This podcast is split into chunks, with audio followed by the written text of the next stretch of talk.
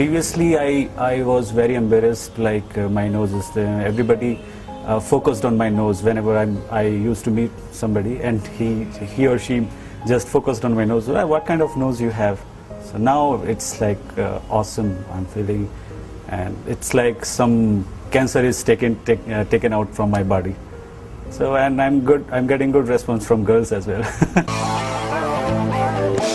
Like Kannada film actress Archana, who swears by her new looks, or shall we say, a new nose. The change she feels has worked wonders for her, professionally and the way she feels about herself.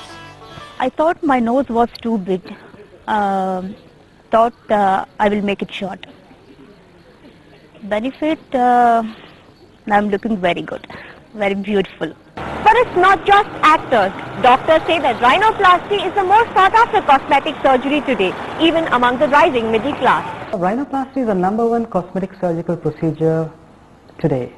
And it's a procedure which reshapes and redrapes the nose to give a more proportionate and a more impressive look for the person who is undergoing the procedure.